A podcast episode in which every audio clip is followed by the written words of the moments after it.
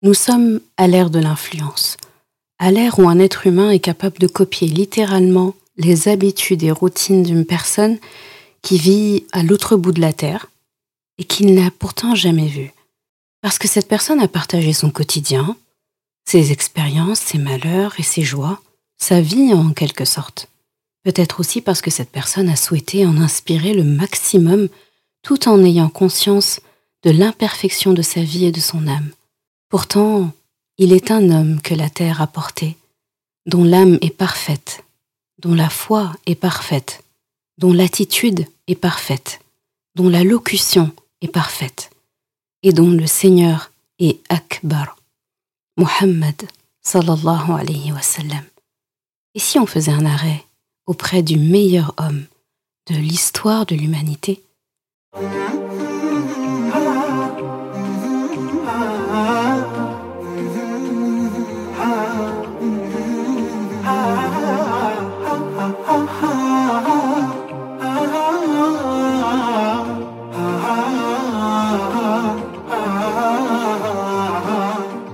Bienvenue sur Coran de ton cœur, le podcast qui t'aide à reconnecter ton cœur à ton Coran.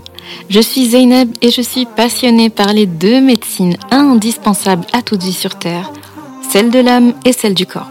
Je suis donc enseignante de Coran et interne en médecine générale.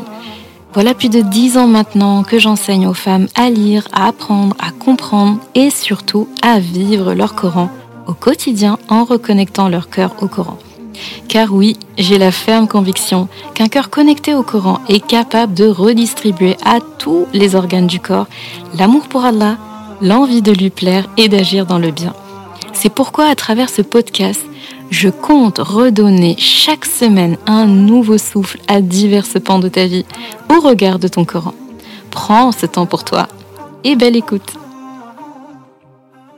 Assalamu alaikum wa rahmatullah. J'espère que tu te portes bien ainsi que tous tes proches. Je suis encore une fois heureuse de te retrouver ce vendredi pour un nouvel épisode de, de notre podcast Coran de ton cœur. Et celui-ci est vraiment spécial parce que comme tu l'as vu au titre, nous allons rentrer vraiment en immersion, en tout cas on va essayer, dans la vie du prophète sallallahu alayhi wa sallam, Muhammad sallallahu alayhi wa sallam, et se plonger dans 24 heures dans la vie de notre Mohammed sallallahu alayhi wa sallam. Sans plus tarder, je te laisse avec la ayah qui a motivé l'épisode du jour.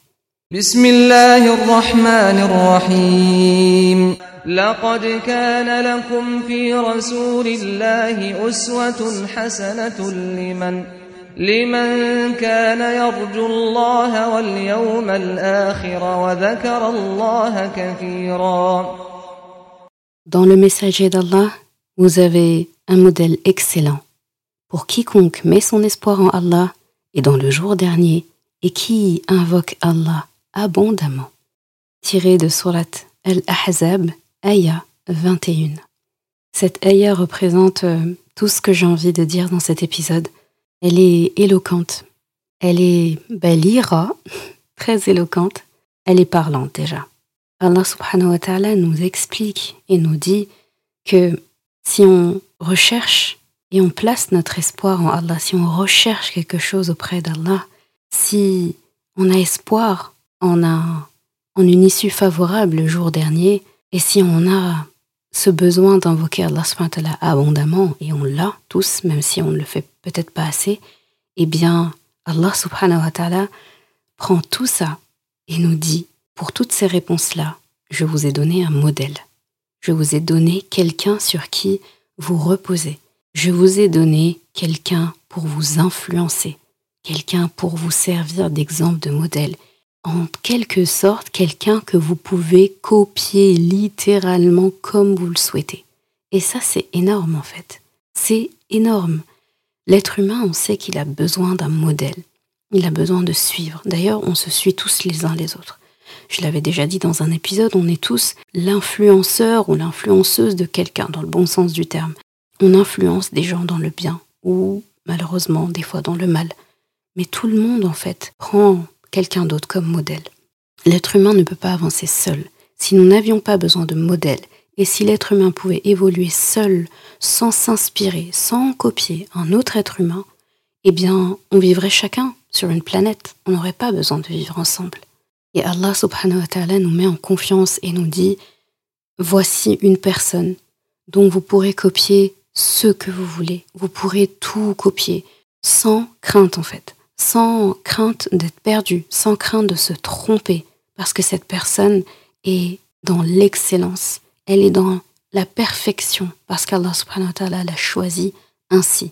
D'ailleurs, dans cette ayah, Allah subhanahu wa ta'ala, quand il parle de modèle, en parlant de Rasulullah, il emploie le terme uswa, uswatun hasana, donc un modèle excellent. Et lorsque tu te concentres sur la racine uswa, qui vient de la racine asawa, eh bien ça signifie le fait de recommander, le fait de consoler, le fait d'aider, de guérir, de soigner et de rétablir quelque chose dans son état normal. Donc en Rasulullah sallallahu alayhi wa sallam, lorsqu'on le prend comme modèle, lorsqu'on le suit, eh bien, on prend comme modèle quelqu'un dont l'imitation va nous soigner, va nous guérir, quelqu'un qui, lorsqu'on le suit, eh bien, on s'offre l'opportunité, la chance de se consoler, de s'aider soi-même. En suivant Rasulullah, on se rétablit et on revient à notre état normal. Et l'état normal d'un être humain, c'est l'état d'un esclave d'Allah subhanahu wa ta'ala. Le plus haut degré qu'un être humain peut avoir, c'est celui de serviteur d'Allah. Et c'est l'état dans lequel le prophète sallam a vécu sa vie. Et c'est le meilleur des hommes.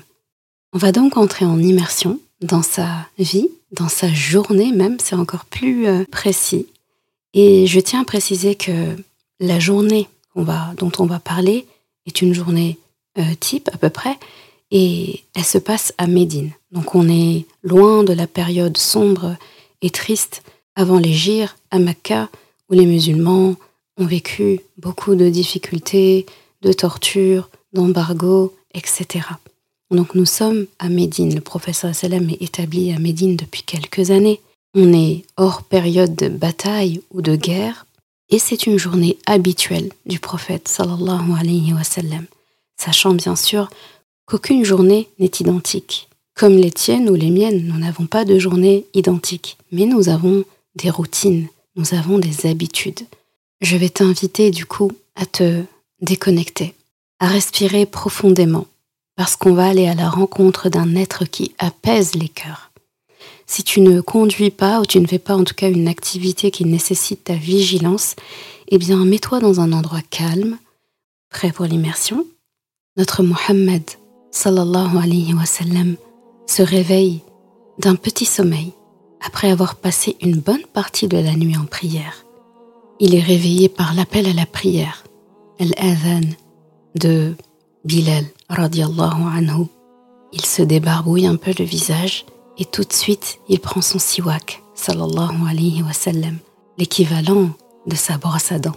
Il fait les doigts du réveil, répond à l'appel de la prière.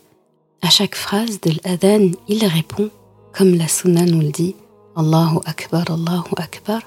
Le voici qui répète Allahu Akbar, Allahu Akbar jusqu'à la fin. Il fait un peu de dhikr, il se lève, fait ses ablutions ou ses grandes ablutions si nécessaire, il prie les deux rak'at de l'fajr, donc avant la salat al-subh, chez lui.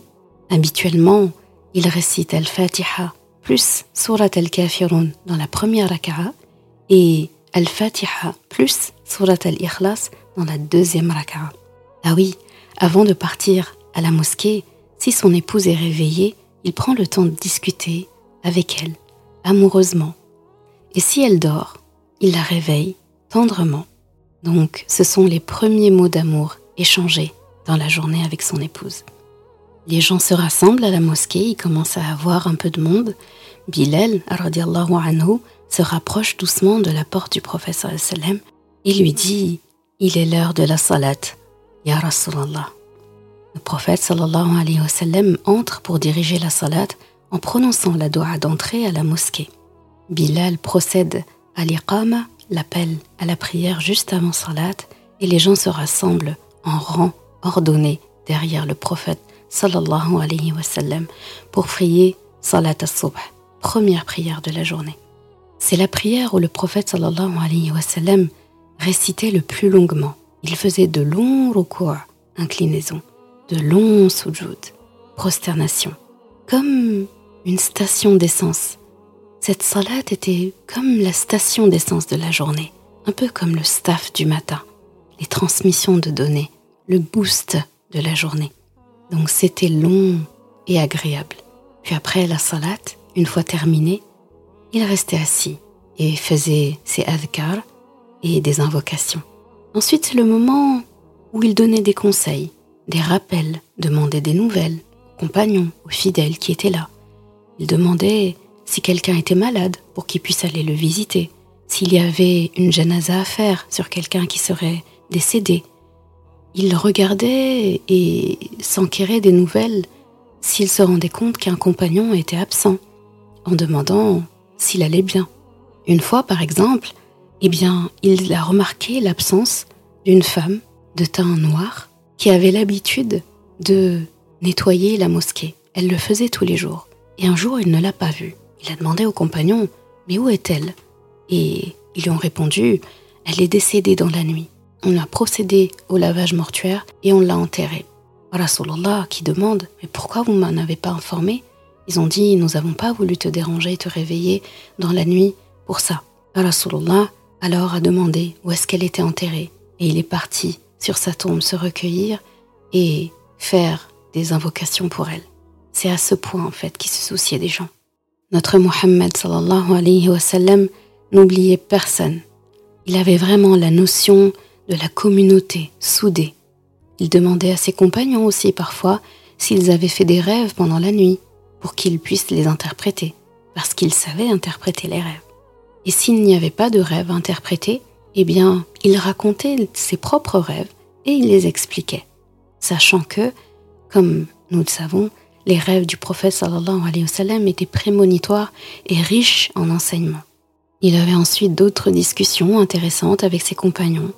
Il se rappelait parfois les anciens temps, la période avant l'islam, et comment le temps a passé, comment ils sont heureux d'avoir connu l'islam. Il écoutait attentivement les compagnons parler. Parfois il participait, parfois juste il écoutait, toujours avec son large sourire radieux pour lequel il était connu. Il faisait ainsi jusqu'à ce que le soleil se lève. Puis il sortait de la mosquée en prononçant la doha de sortie de la mosquée. Et là, il procédait à une visite de toutes ses épouses. Il le faisait deux fois dans la journée. Et ensuite, il terminait la journée chez l'épouse qui avait le tour. En arrivant chez chacune de ses épouses, il commençait par se rebrosser les dents avec son siwak. Tu verras que c'est un geste très très important pour lui.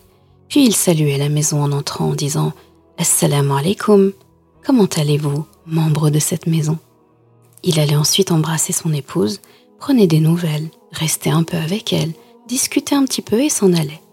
Il terminait avec l'épouse chez qui il passait la journée. Il prenait un modeste petit déjeuner s'il y avait à manger. Souvent, c'était des dattes et un peu de lait. Après la visite de ses épouses, il retournait à la mosquée. Il s'installait vers un endroit qu'on appelle aujourd'hui Rawda. Et là, il procédait à un nouveau meeting, une sorte de nouvelle réunion avec ses compagnons. D'ailleurs, le prophète sallallahu alayhi wa sallam était particulièrement éloquent. Il avait une locution agréable. Il parlait de manière ni trop rapide, ni trop lente, d'une manière claire. En fait, il était facile de mémoriser ses mots grâce à sa belle articulation. Il prenait de temps de balayer du regard toute l'assemblée. Il regardait tous ses compagnons avec équité.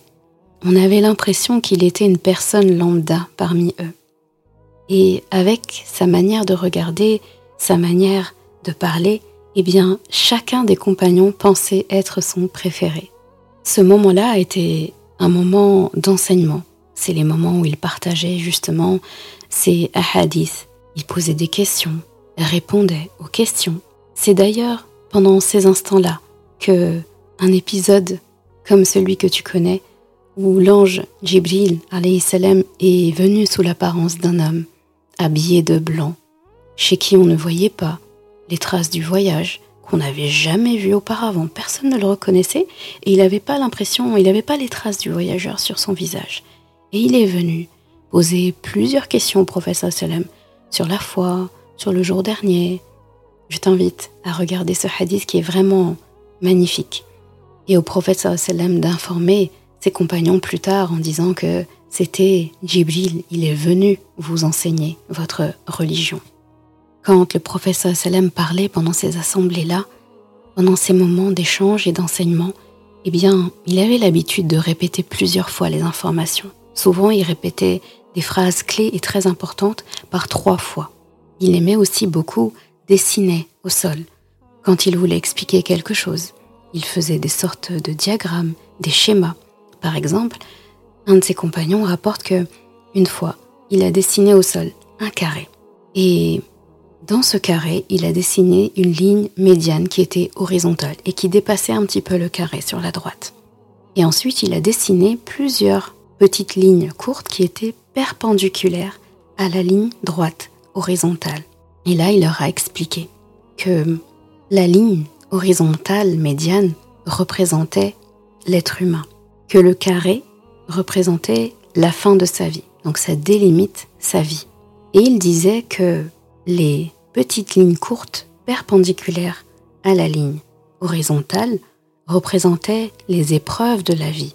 Il disait que si une des lignes n'atteignait pas la ligne horizontale, donc l'être humain, eh bien une autre allait forcément l'atteindre. Et ils allaient comme ça s'alterner. Donc ça représente vraiment les épreuves qui arrivent de toutes parts dans la vie d'un être humain. Et il disait que la ligne qui sort du carré donc le, dépassement représentait l'espoir de l'être humain, que l'être humain espère des choses qui vont au-delà de sa vie. Et pourtant, sa mort est certaine. Donc le carré. Le professeur Salem aimait beaucoup faire aussi des métaphores, des démonstrations. Il avait vraiment une pédagogie adaptée à tous. Tout le monde dans l'assemblée comprenait selon sa sensibilité et son profil d'apprentissage et de compréhension. En somme, les discussions avec le prophète sallallahu étaient instructives, interactives et enrichissantes. Souvent, c'est aussi le moment où il recevait des délégations étrangères, extérieures. C'est des moments où il aimait aussi se concerter avec ses compagnons pour les événements majeurs, organiser les batailles, etc., etc. Après, le meeting prenait fin. Il faisait des doigts avant de quitter ses compagnons, puis il allait marcher dans les rues de Médine pour aller répondre à une invitation pour rendre visite à quelqu'un. Et sur son passage, il saluait tout le monde. Quand euh, des enfants passaient près de lui, il passait sa main au-dessus de leur crâne, passait les doigts entre leurs cheveux et faisait des invocations pour eux. Quand il voyait des femmes au loin, il levait la main au loin pour leur passer le salam. Il faisait pareil avec les vieilles personnes, pareil avec les hommes, à qui il serrait la main. Il allait rendre visite à ses filles, Zainab, Fatima, à ses petits-enfants, à ses tantes, à ses compagnons. S'il savait que quelqu'un était malade, eh bien il allait lui rendre visite pour partager la douleur, pour offrir un peu de réconfort et pour offrir des doigts.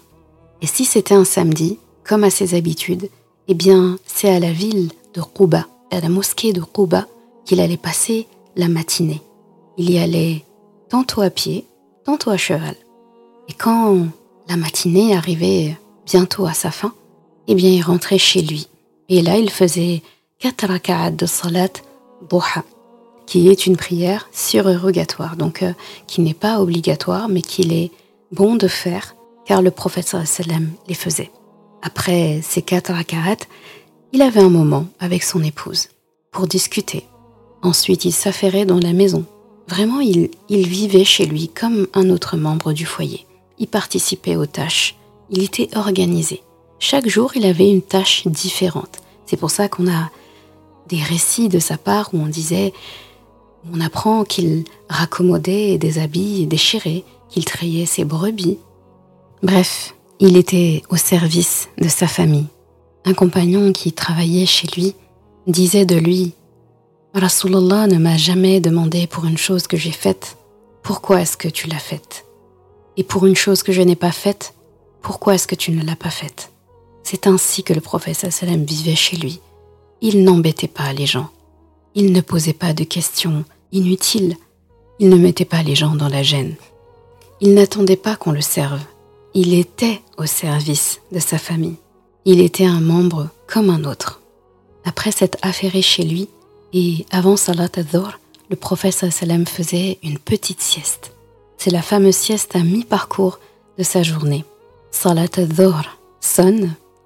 Bilal radiallahu anhu fait le adhan et Rasulullah sallallahu alayhi wa sallam se réveille de sa sieste en entendant le adhan de Bilal radiallahu anhu. Il fait ses ablutions, prie quatre raka'at surérogatoires chez lui avant Salat al Souvent, on rapporte que ses petits-enfants venaient le trouver à ce moment-là chez lui.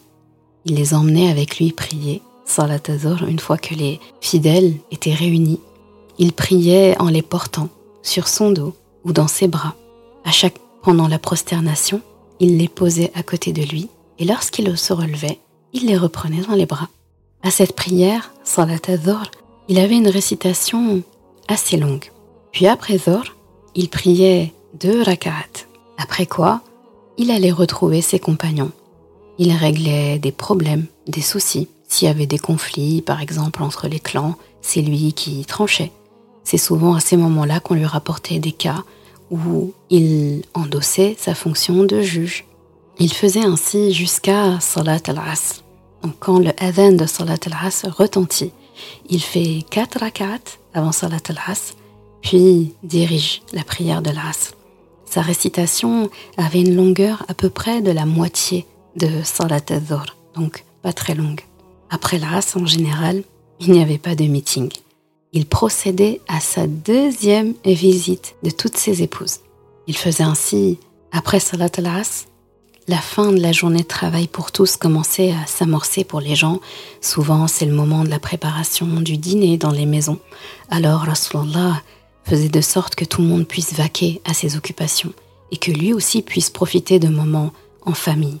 Alors là, il procédait à sa deuxième visite de chacune de ses épouses. Parfois, toute la maison, toute sa famille se réunissait dans une seule maison.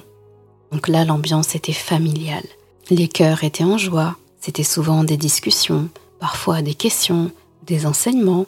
Donc le professeur Salem procédait à pas mal d'enseignements à ses épouses. Il riait et plaisantait beaucoup. Et voici que l'adhan de Salat al-Maghrib retentit. Là, le prophète sallam va rapidement à la mosquée et procède à ses deux rak'at avant Salat al-Maghrib dans la mosquée. Car comme tu sais, Salat al-Maghrib a un temps court après al-Adhan et ces deux rak'at, il prie directement Salat al-Maghrib avec les fidèles derrière lui. C'était une salade qui était rarement longue. Et après cette prière, il n'y avait pas de rassemblement non plus. Il rentrait chez lui, dans la maison de l'épouse chez qui il passe la journée et la nuit, et faisait ses deux rak'at là-bas. Puis il dînait, car c'était le temps habituel de dîner à l'époque. Parfois, il lui arrivait d'inviter dix personnes pauvres qu'il avait vues à la mosquée à venir dîner avec lui à la maison. Rasulullah sallallahu alayhi wa sallam mangeait assis au sol, avec trois doigts, et il mangeait toujours devant lui, jamais au milieu du plat. Il prenait le temps de féliciter la personne qui a cuisiné, de la remercier, et il ne critiquait jamais le repas. S'il lui arrivait de ne pas aimer ce qui avait été préparé, eh bien, il ne mangeait pas, tout simplement. S'il mangeait en tête à tête avec son épouse, alors il profitait de ce temps pour euh, discuter avec elle. On sait même qu'il lui donnait à manger quelques bouchées de sa main directement. Et quand son épouse posait un verre dans lequel elle avait bu une boisson, eh bien, il prenait le verre et posait ses lèvres exactement là où il l'a vu poser ses lèvres. Et il veillait particulièrement à ce qu'elle remarque son geste. Le temps du repas avec Rasulullah était à la fois nourrissant spirituellement et physiquement. Il ne manquait aucune occasion de montrer à son épouse l'amour qu'il lui portait. L'appel à Salat al-Aïcha retentit Là, Rasulallah est à la maison et contrairement aux autres prières où il fait ses raka'at, rejoint la mosquée après que Bilal l'ait prévenu, eh bien, pour Salat al-Aisha, il laissait aux gens le temps d'arriver. Il retardait l'Aisha au maximum. Pas trop tard non plus pour que les gens ne se fatiguent pas et aient le temps de prier. Puis ensuite, quand les gens étaient rassemblés, il dirigeait la prière de l'Aïcha. Ensuite, à la fin de la salat, à moins d'une urgence, il n'aimait pas rester discuter après l'Aïcha. Et si des femmes avaient assisté à cette prière, eh bien, il attendait, assis, que toutes puissent se lever et rentrer chez elles tranquillement. Puis seulement, il se levait et les hommes faisaient de même. Il faisait ainsi parce que il savait que dès lors qu'il se lèverait, eh bien tous les hommes allaient suivre et ces femmes seraient un peu bloquées pour sortir. Je pense que si tu es une femme, tu sais ce que c'est que d'aller à la prière de Jumu'ah, de vouloir sortir et malheureusement de trouver une armée de frères qui bloquent un petit peu le passage et qu'on ne puisse pas vraiment se frayer de chemin et on est toutes là à attendre et la première qui a le courage de partir, tout le monde s'agrippe à elle pour partir enfin. Eh bien, Rasulallah nous a donné un exemple par rapport à ça donc aux frères de prendre leur temps dans leur adkar, dans leur dua, et d'attendre que les sœurs, en tout cas si c'est la même entrée et la même sortie, de leur laisser le temps de s'évacuer, de partir tranquillement, et seulement après, eux, de s'en aller de la mosquée. Après l'Aïcha, le prophète sallallahu alayhi wa sallam faisait quelques rak'at surérogatoires chez lui, puis il s'asseyait auprès de son épouse, encore une fois, pour discuter. Il a eu pas mal de discussions avec ses épouses dans la journée. Parfois, après l'Aïcha, son compagnon, Abu Bakr, anhu, ou même Omar, anhu, passait chez lui pour une affaire importante. Là, il sortait les trouver à l'extérieur de chez lui, puis il revenait, une fois terminé, auprès de son épouse. Là, il se préparait pour dormir, préparait sa couverture. Il se défaisait de sa tenue du jour qu'il suspendait et restait avec son vêtement de nuit. Il passait la main sur son lit pour veiller à enlever tout obstacle et ensuite se couvrait sous le même drap que son épouse. Il prenait son siwak qu'il laissait toujours près de son lit, se brossait les dents, sallallahu alayhi wa sallam, puis commençait une discussion d'oreiller, comme les Anglais disent, a pillow talk, une discussion de nuit qu'il partageait avec son épouse avec amour et joie c'était un moment et un lien très très fort pour le couple. Je te laisse imaginer la profondeur d'une discussion que Rasulallah sallallahu alayhi wa sallam pouvait avoir avec son épouse, posée sur l'oreiller, la regardant tendrement sous le même drap, dans la nuit, là où ils peuvent être dérangés par personne, après les fatigues et les occupations de la journée, au calme, tranquillement, sans pression. Pouvait s'en suivre ensuite une relation intime avec tous les codes de la gentlemanerie, j'ai inventé ce mot, requise pendant ce moment intense. Les hadiths et les récits de ses épouses nous rapportent beaucoup de détails sur la manière dont le prophète sallallahu alayhi wa sallam se comportait avec son épouse pendant ces moments intimes. Et si son épouse était en période de menstru, il était tout autant attentionné. S'il avait besoin de faire ses grandes ablutions avant de dormir, il le faisait. Sinon, il le faisait juste avant de se réveiller pour la prière. Avant de s'endormir, il faisait ses invocations. D'avant se coucher, il se mettait sur le côté droit, la main droite sous la joue, et s'embarquait pour une nuit de sommeil, seulement la moitié. Son épouse disait de lui qu'il avait une respiration lente et audible et très agréable. À la moitié de la nuit, Rasulullah sallallahu alayhi wa sallam se réveille. Il s'assoit, se frotte un petit peu le visage pour enlever les, les traces du sommeil. Il se brosse les dents avec son siwak qu'il avait laissé près du lit. Il lève les yeux au ciel, contemple les étoiles, fait des doigts. Il procède ensuite à ses ablutions, petites ablutions ou grandes ablutions s'il ne l'avait pas fait avant de dormir et que c'était nécessaire. Fait un peu de dhikr en guise de préparation et commence ses prières surérogatoires. Il est en concentration maximale. Il va prier pendant l'équivalent d'un tiers de la nuit. Donc retiens bien, il a dormi la moitié de la nuit, il a prié un tiers, puis il se rendort pendant le dernier sixième qui reste juste avant Salat al-Fajr. Là, la concentration en prière est maximale. C'est un moment privilégié avec son robe. Sa récitation est claire, elle est lente, suffisamment lente pour pouvoir méditer. C'est des moments où il pleure beaucoup, c'est des moments où il laisse libre cours à ses émotions. Ensuite, il réveille son épouse afin qu'elle puisse prier les dernières rak'at avec lui, puis la sunna de Ash-Shafa' ou al-Witr pour clôturer ses prières de la nuit. Ensuite, il part pour un petit dodo. Pendant le dernier sixième de la nuit qui lui reste, jusqu'à être réveillé par la mélodieuse voix de Bilal radiallahu anhu pour Salat al-Fajr. Puis une nouvelle journée est en phase de se dessiner. Nous avons fait le tour de 24 heures dans la vie de Rasulullah sallallahu alayhi wa sallam. Je te laisse prendre le temps d'imaginer, de penser à tout ce que t'inspire une journée comme celle-ci. Moi, ce que j'en retiens, c'est qu'une journée de la vie du professeur sallam, c'est une vie en fait, tout simplement. Avec Rasulullah sallallahu alayhi wa sallam, tout est clair et transparent. Je me dis qu'un homme si important si signifiant que les moindres détails de son quotidien nous sont parvenus. Je retiens que la prière est la reine de son cœur. D'ailleurs, il disait à Bilal, anhu, Arihna biha ya Bilal. Apaise-nous par elle, ya Bilal, en parlant de la salat. Il faisait la prière toujours à l'heure. Il trouvait le répit et le repos de la journée dans son moment avec Allah subhanahu wa ta'ala, à chaque prière, surtout la nuit. Ce qui est beau, c'est qu'il se réveillait avec l'adhan, à la fois le matin, au fajr, et aussi après sa sieste l'après-midi. Il s'endormait après sa dernière prière. Il s'adaptait et il adaptait sa journée aux autres instants de prière. Je retiens qu'Allah est omniprésent dans la journée de Rasulullah sallallahu alayhi wa sallam, qu'il fait une balance parfaite dans ses activités, dans ses devoirs, dans ses adorations, dans sa transmission du Coran, dans le fait de prendre soin de sa famille, de passer du temps avec ses compagnons, de gérer les demandes des fidèles, de participer aux événements. Sa journée était remplie, mais il n'était jamais débordé. Elle était parfaitement équilibrée. Elle était ordonnée et pourtant pas monotone.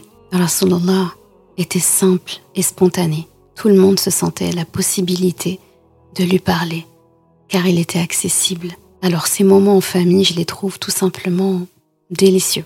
On sent que les moments qui passent avec sa famille sont une priorité pour lui, que ce sont des instants précieux dans sa relation avec chaque membre de sa famille. Quand il est à la maison, il rit, il plaisante, il se détend, il n'attend pas de se faire servir, c'est lui qui est au service de sa famille. On sent dans la journée qu'il y a plusieurs émotions qui se dessinent, dans des actions simples pourtant dans la journée, comme rendre visite à sa famille, discuter, les discussions amoureuses qu'il a régulièrement de jour comme de nuit avec ses épouses, les discussions d'oreiller, les pillow talk qu'il a, et le fait qu'il veille au bien-être de chacun. Ce qui est beau dans les 24 heures de Rasulullah, c'est qu'il a du temps seul, du temps avec sa famille et du temps avec sa communauté. Mais le plus impressionnant, je pense, ça reste ses, ses prières. Ces prières, en fait, ce sont euh, les points de démarcation vraiment de sa journée. Avec Rasulullah, on a la preuve d'une vie heureuse, équilibrée, pleine de baraka, parce qu'il savait apprécier les bienfaits de la vie. Il dormait correctement, il mangeait correctement, il marchait suffisamment dans la journée, il avait du temps social, il avait du temps intime avec sa famille, il avait du temps pour lui, qu'il choisissait de passer avec son rab. Et enfin, avec Rasulullah, on apprend un fait très important. En tout cas, c'est une grande leçon pour moi et j'espère aussi pour nous tous. C'est l'importance d'un sommeil de qualité. Le sommeil de Rasulullah était triphasique. Il avait trois phases. Et d'ailleurs, ça me fait penser à une ayah dans Surat Rum, la ayah 23, où Allah subhanahu wa ta'ala dit « ومن آياته منامكم بالليل والنهار وابتغاؤكم من فضله إن في ذلك لآيات لقوم يسمعون Et parmi ces signes, il y a votre sommeil la nuit et le jour. et aussi votre quête de sa grâce. Il y a en cela des preuves pour les gens qui écoutent.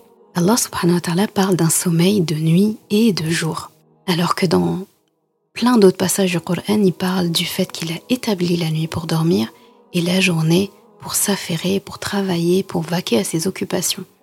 Et là, il précise que parmi ces signes, il y a notre sommeil de la nuit et du jour. Et quand on regarde les habitudes de Rasulallah, il dormait la nuit, il dormait la sieste le jour. Il avait un sommeil triphasique.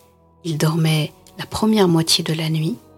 Quand il restait un sixième de la nuit, il redormait après avoir passé un tiers de la nuit en prière. Et la journée, il faisait une petite sieste, à peu près d'une demi-heure. Je trouve ça hyper important en fait. Et quand tu fais le calcul, si on fait le calcul par exemple sur une nuit de, de 12 heures, eh bien on a une moyenne de sommeil sur la journée qui est de 8 heures. Donc Rasulallah, quand on voit son quotidien, on a l'impression qu'il dort très peu, alors qu'en fait il dort suffisamment. Donc je me dis, c'est le meilleur des hommes. On ne peut pas faire mieux que lui. Donc si on ne dort pas correctement, c'est une sunna qu'on abandonne malheureusement. Et on prend le risque de ne pas passer une journée optimale. Et j'ai fait aussi le calcul, si on prend une nuit par exemple qui s'étend, euh, qui fait 10 heures de temps, et eh bien pareil, on se retrouve avec euh, une moyenne, en comptant le, la sieste hein, à chaque fois, de 7 heures de sommeil. Donc que ce soit 7 heures de sommeil ou que ce soit 8 heures de sommeil, ça reste en fait la quantité de sommeil nécessaire pour l'être humain pour être en bonne santé. Après, il y a des personnes différentes, bien sûr, il y a des besoins différents, il y a des états de santé différents, mais globalement, on te dira toujours qu'une bonne nuit de sommeil, ça aussi entre 7 heures, 8 heures de temps. Et Rasulallah les avait. Pourtant, il se levait quand même un tiers de la nuit. Un tiers de, de la nuit, pour une nuit qui dure 12 heures, ça veut dire 6 heures de sommeil, puis 4 heures de prière, puis 2 heures de sommeil. Donc euh, là, aujourd'hui, si on demandait à chacun d'entre nous, tu te lèveras 4 heures et tu vas rester en prière pendant 4 heures. La première phrase que qu'on va sortir, c'est mais je vais pas dormir assez. Alors que non, c'est possible. Et pour cela, eh bien, la méthode, elle est simple, et on le voit avec Rasulallah, dormir tôt. Rasulallah n'aimait pas discuter longuement après l'Aïcha. Les seules personnes avec qui il discutait, eh bien, c'était son épouse. Justement, juste avant de dodo. Il passait du temps de qualité avec ses épouses sauf cas de force majeure où il y a des urgences, bien sûr, comme nous. Hein. Si un jour on nous appelle, euh, voilà, en catastrophe, quelqu'un de ta famille t'appelle à 22h ou à 23h parce qu'il euh, faut chercher quelqu'un à l'aéroport, parce qu'il y a eu une panne, parce qu'il y a eu un problème, eh bien tu te lèves et tu pars. Mais ça va pas être tous les jours comme ça, on est d'accord Donc euh, il y, a, des aléas dans la journée. Dans la journée type du prophète sallallahu alayhi wa sallam, après l'Aïcha, il n'aimait pas parler. Il ne faisait pas de discussion, il faisait pas de meeting, il n'y avait pas de rassemblement, c'était pas le moment de, donner des, des enseignements ou des sermons. Il respectait le temps de repos de chacun et il commençait par lui-même en se mettant en retrait et en accordant ce temps à sa maison. Donc règle numéro 1, pour passer une bonne nuit, passer une bonne journée, se coucher tôt et diviser sa journée. D'ailleurs à ce propos, j'ai parcouru pas mal d'études qui montrent le bien les bienfaits d'une euh, de fait d'avoir un sommeil triphasique ou au moins biphasique.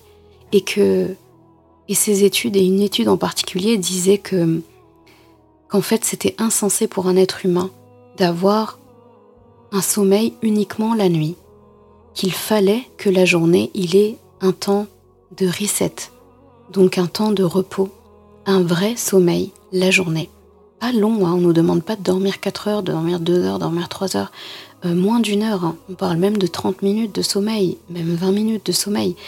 Juste le temps de se déconnecter un peu et de faire un, reboost. D'ailleurs, si tu regardes bien, il y a toujours un moment de la journée que tu aies mangé sainement ou pas, léger ou pas, copieusement ou pas, quel que soit ce que tu as fait, eh bien, il y a un moment dans la journée où euh, tu piques du nez un petit peu. D'accord Tu ferais une bonne sieste si tu le pouvais. Eh bien, c'est normal. c'est parce qu'il fallait faire une sieste. Et Rasulullah faisait cette sieste. Et l'idéal, c'est vraiment une, un sommeil triphasique. Donc, la sieste la journée, au milieu de la journée, le sommeil la première partie de la nuit, là où le sommeil est vraiment profond, donc on se couche tôt. Ensuite, après s'être réveillé pour prier, pour faire du dhikr, pour se remémorer Allah, pour méditer, pour lire son Coran, eh bien, redormir la dernière partie, la dernière petite partie de la nuit avant de se réveiller pour le fajr. Pour vraiment tester, c'est une méthode vraiment intéressante. Je clôture en te disant que on ne pourra jamais vivre ce que les compagnons du prophète sallallahu alayhi wa sallam ont vécu en le côtoyant. Parce que ce qu'ils ont vécu est tout à fait unique, inédit. Mais ce que je peux te dire, c'est que on peut faire vivre Rasulallah sallallahu alayhi wa à travers notre quotidien, en commençant par des choses simples, comme un sommeil tôt et un sommeil de qualité, un sommeil suffisant, en faisant la prière de l'Fajr à l'heure, comme les autres prières d'ailleurs, mais surtout celle-là, en prenant le temps de démarrer la journée dans la sérénité avec les membres de notre foyer, en apportant notre contribution notre communauté, en faisant une petite sieste en milieu de journée, histoire de faire un bon reset et redémarrer tranquillement, en marchant assez, en allant s'aérer. Il est important de se caler des moments dans la semaine pour prendre le temps de rendre visite à nos proches et à nos amis, manger sainement en quantité raisonnable, se comporter avec sa famille avec le même égard qu'on aurait avec le meilleur de nos amis, reconquérir son conjoint, sa conjointe tous les jours, avoir une hygiène irréprochable, apprendre des nouvelles choses de sa religion tous les jours, prier à l'heure et savourer le moment présent avec Allah subhanahu wa ta'ala, dîner tôt pour avoir une bonne digestion et passer une bonne nuit, se lever progressivement la dernière partie de la nuit pour prier et faire des invocations. J'espère que cette immersion de 24 heures dans la vie de Rasulallah sallallahu alayhi wa sallam t'ont fait autant de bien qu'à moi, qu'ils t'ont permis de te remémorer des moments de sa vie, des moments clés, qui t'ont permis de voir de nouvelles perspectives et d'apprécier toi-même euh, tout ce que tu pourrais en fait instaurer et incorporer à ta vie si tu ne le faisais pas déjà. J'espère vraiment que tu réalises à quel point les ingrédients pour mener une vie apaisée, pour mener une vie équilibrée, en fait sont à portée, à portée de main. Et pourtant, Rasulullah a vécu des épreuves que tu ne vivras jamais. Il a vécu des tristesses que tu ne vivras jamais. Il a vécu des difficultés que tu ne vivras jamais. Pourtant, lorsqu'on voit son quotidien, on a l'impression d'une vie heureuse, saine, apaisée, équilibrée. C'est possible. Si tu places Allah subhanahu wa ta'ala au centre de ta journée, c'est possible si tu fais des salats, les points de démarcation de ta journée, les checkpoints, les délimitations. C'est possible si tu accordes à chaque pan de ta vie son droit, un droit équilibré. Qu'Allah subhanahu wa ta'ala nous permette de rencontrer un jour et d'accourir vers Rasulallah sallallahu alayhi wa sallam que nous avons tant aimé, que nous avons tant chéri et à qui on a tant manqué alors qu'il ne nous avait jamais vus. Amin ya Rabbal Alamin. Merci d'avoir écouté cet épisode. Et comme toujours, si ce podcast t'a apporté du bien, alors une chose à faire, t'abonner pour ne rien rater. Et si il te semble pouvoir être utile à d'autres personnes, sens-toi libre de le partager et même de laisser un commentaire et la note de ton choix sur ta plateforme d'écoute préférée. Ce sera une belle manière de me faire savoir que ce podcast doit continuer et être écouté par le plus grand nombre. Je confie à Allah subhanahu wa ta'ala le soin de préserver ta foi, ton honneur et ton cœur. Je te laisse à présent passer un bon moment avec ton Coran et je te dis à vendredi prochain pour un nouvel épisode. Assalamu alaikum wa rahmatullah.